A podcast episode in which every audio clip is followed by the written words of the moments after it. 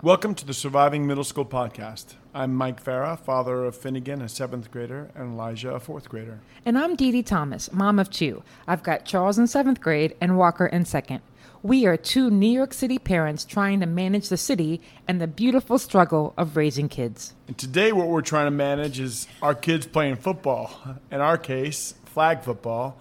And should our kids be allowed to play? Finn and Charles both have now made their middle school football team. And as many people know, this is what leads to the conversation later down the line about should they be playing uh, tackle football or not.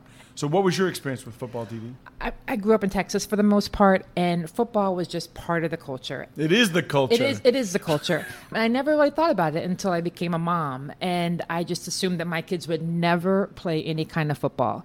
Mind you, I, I had my kids starting in 2006, and there are more and more studies over the years about the dangers of football, and so I figured it was never going to happen. And I had even asked some of my friends over the course of the past few years, friends of mine, particularly in Texas, who had children whether or not they were going to let them play. And ironically, the answer that I most often got was that they were conflicted on whether or not they were going to let them play. Ultimately, most of the time they did.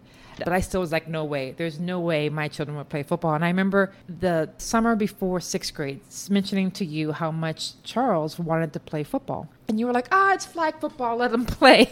yeah, I, I was very clear that it was fine that you were worrying way too much, and now I'm the one worrying, which and, is funny. And Chaz, my husband, was completely fine with the idea of, of Charles playing flag football. And so he made the team the first year, and I watched the games, and you know what? Compare, I mean, it's not tackle football. They're playing flag football, which means that they, you know, they've got the flags around their waist. There's no helmets. There's no, uh, uh, what do you call those things? The shoulder pads. The, the, no, there's no shoulder pads.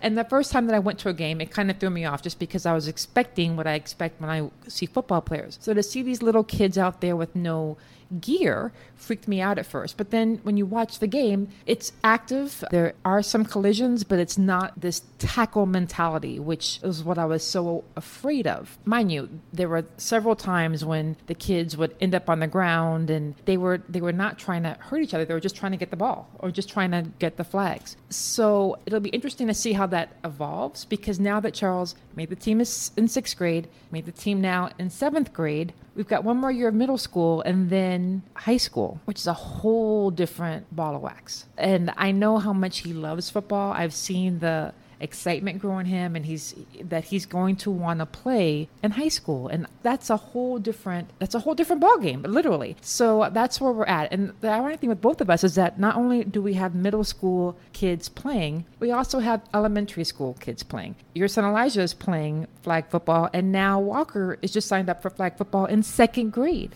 but he wants to be like his brother. So uh, what, what can I do? You can always say no and face the wrath of your children, which is not always good. But it's it's difficult to not allow them to follow their passions when this is something that they clearly want to do, and it's hard to argue that um, it's unsafe for them what they're doing right now. I'm in a similar boat that um, I loved high school football. I loved it. I mean, it was a great sport for me to participate in when I was in high school. I did not play in elementary school in any way whatsoever. It wasn't offered as sport, but I loved it.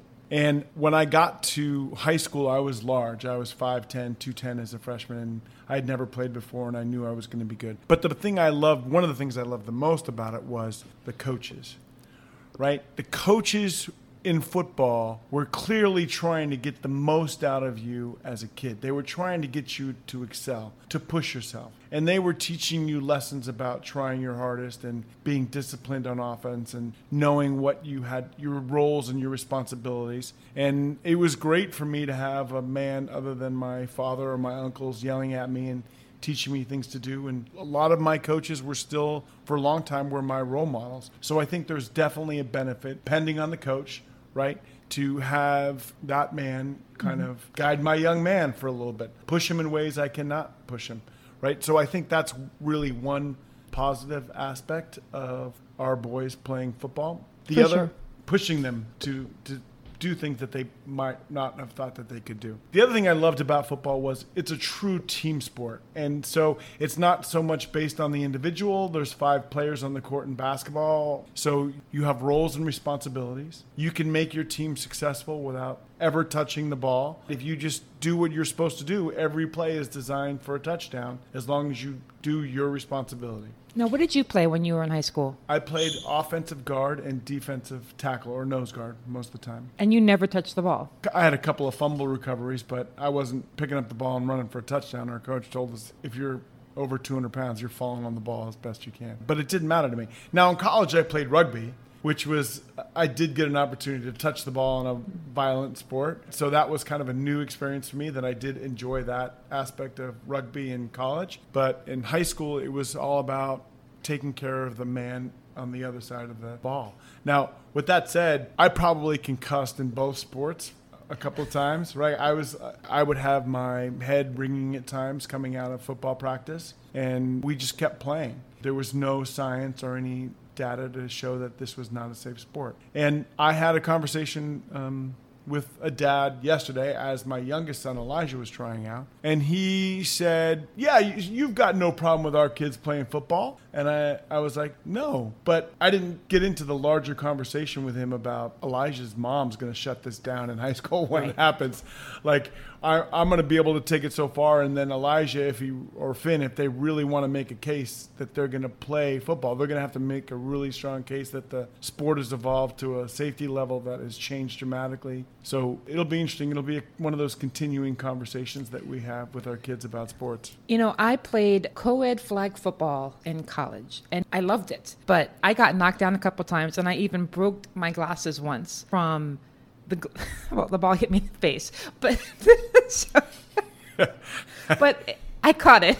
Um, but I remember the pain just from playing. It was, it's rough. And that was just in a co ed environment. Well, it was competitive intramural, but there is action involved with the sport, but it's nothing like the tackle that you would have experienced as a high school football player. Yeah, I don't think that our boys are going to be taught to dominate physically the man on the other side of the ball yeah. from them. And if they are taught that, it's going to be mostly with speed rather than with contact. Exactly. And that's the beautiful thing uh, that I will say about flag football, the more I've read about it, is that when you're playing flag football at this level, it really is an athletic sport. The kids are taught to run. It is really about who can grab that flag. And so they're enjoying the pure activity of the sport and not crushing their opponent or stopping the opponent. It's really about the fun and the action of the sport. One of the other lessons of sports or football tryout for my middle schooler Finn was he didn't know if he was going to make the team, right? So he had to try out. Charles made the team because he played last year, and Finn had to try out, and he went through that little nervous phase where you're, um, am I going to get called back? Yes, you get called back, and then do you make the team? And they look at the wall and find out if your name is posted, and you have to have the conversation with your son about not celebrating too much right in front of the wall because there's going to be eight guys on that list that did not make the team. And that's one of the interesting conversations you get to have with your son. The other one is making sure that you thank the coach for the opportunity. You know, you have to show proper respect to your coaches at all times. And that was one of the lessons that we tried to instill in him about the tryout. Now, Finn didn't go off for the team last year, correct? Correct. So, what made him want to this year? He read a lot of the data that showed that playing alternate sports makes you better at the sport that you choose spend most of your time. So he's a basketball player. Finn he, is a basketball. He loves basketball. Yeah.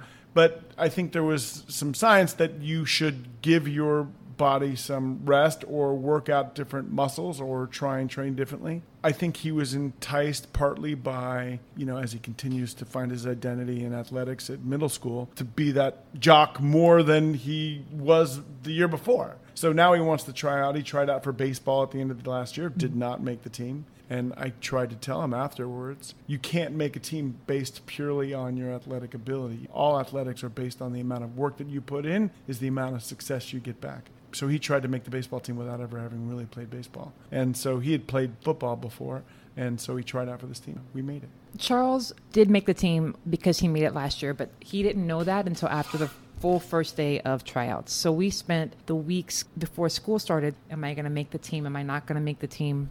And I tried to just kind of pump him up a little bit and say, look, if you don't make the team, it's okay. Don't feel like you have to make the team to define you. But it was in his head. And I remember that first day of tryouts, he was he walked in there nervous and he came home a little bit of a swagger because it was after the tryouts that he found out he made the team automatically. So that was a, it was a good moment for him, but also to see this is what he wants to be, and I'm going to crush his dreams in about two years. but he's taking it very seriously, and, and, and that's a, that's a wonderful thing to see he he may very well have different dreams in two years. Like yeah. we don't know uh, as much as we think we know who our children are. I don't know that we fully know. Like they, he may be into something totally different in two years. We've got a family that we're very close with. They live out in Long Island, and and they have a son. Their oldest son plays football. He's a junior in high school and he's on the varsity team. And this is someone that Charles looks up to. He's seen him play and something that I know that he's going to want to do because he idolizes this kid. So that's kind of what I'm looking to next. So we'll see how that evolves. Also, the youngest kids are starting to play now. Yep. I gave you that advice, and now I have to follow the advice that I gave you and allow my youngest son to play. And he started a league this week on Sunday, and he loved it he loved i think he loved the swag a lot i think he loved getting a new pair of shoes he loved getting a mouthpiece which he didn't even use his first day he loved that he was a naturally bigger child than the other kids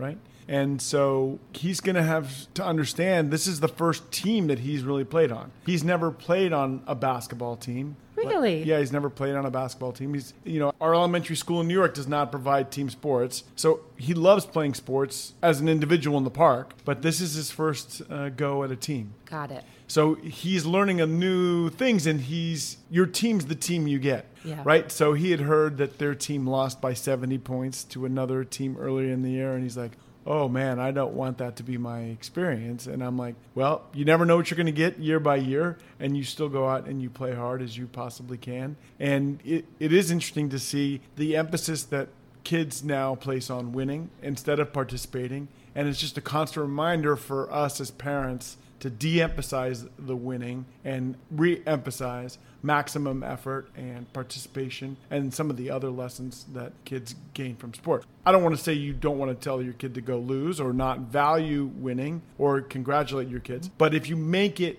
the primary reason or the most important factor in playing a sport. Kids could very well end up being disappointed and no longer participate in sports if that's what you value. Oftentimes, they're looking for your approval as a parent uh, about their performance and how they play. And if you're yelling at your kid, it's not going to be a good experience. And I saw some of those football dads just this first week that were very intense with their nine year olds about winning and scoring and mistakes on the field. And it required the coach to have some intervention. And I've seen that again with basketball. Parents totally blowing parenting. And you just know that these kids, when they get to high school, are going to age out or phase out. They're they're just not going to be interested in the sport if you're a parent that's yelling at your kid all the time when they play. I remember a story. This is from years ago with Paul O'Neill, who was a baseball player. He played on the Yankees, and he was known for his fits. Like if he got a, a, call that he considered bad, if he got struck out, he would just have a fit. And that's what he was known for. And then his son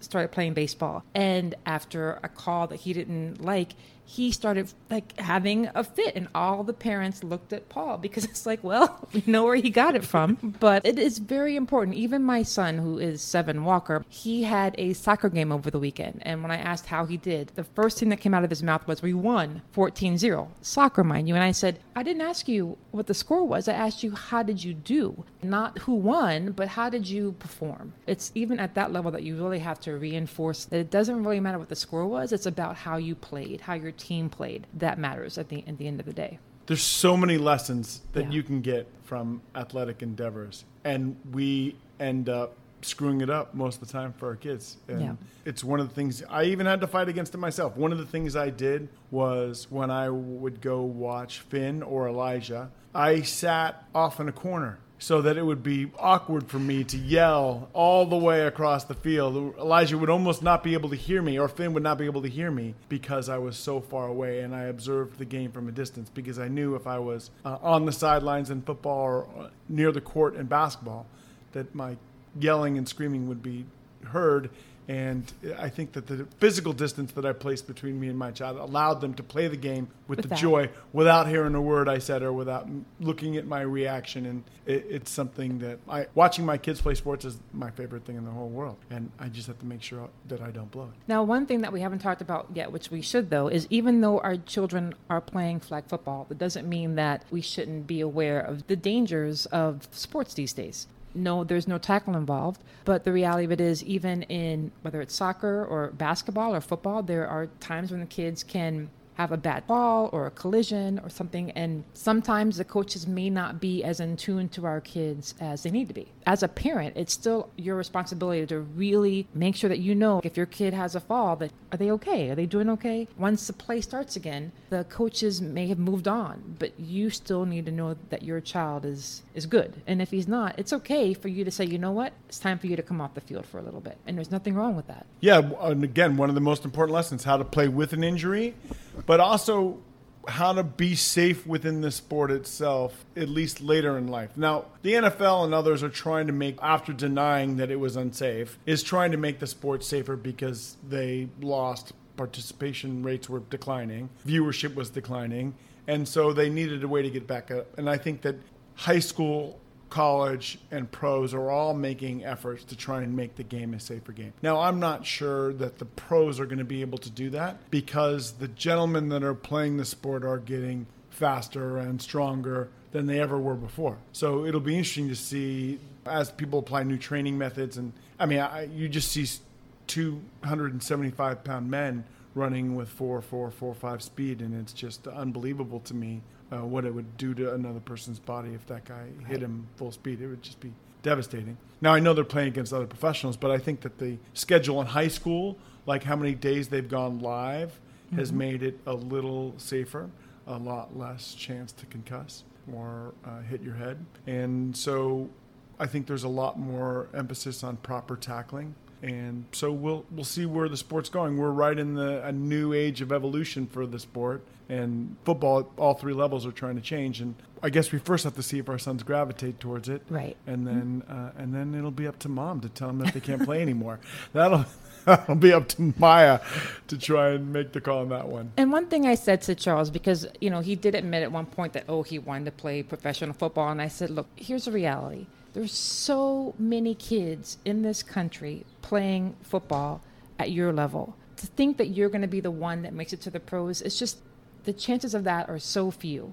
So don't even think about oh I want to play professional because you got to get to high school first, and then you got to survive that. But and not necessarily Charles, what I'm saying, but like any kid, you need to survive that, and then you need to survive college, and then you need to survive the draft. So the idea that kids today, oh, that you're hoping that they're going to make it to that next level, there's a chance, but if they're not playing for the love of the game, then you're wasting your time because the odds are so stacked against all these kids today that if they don't love the sport, then then it's it's not going to happen for them.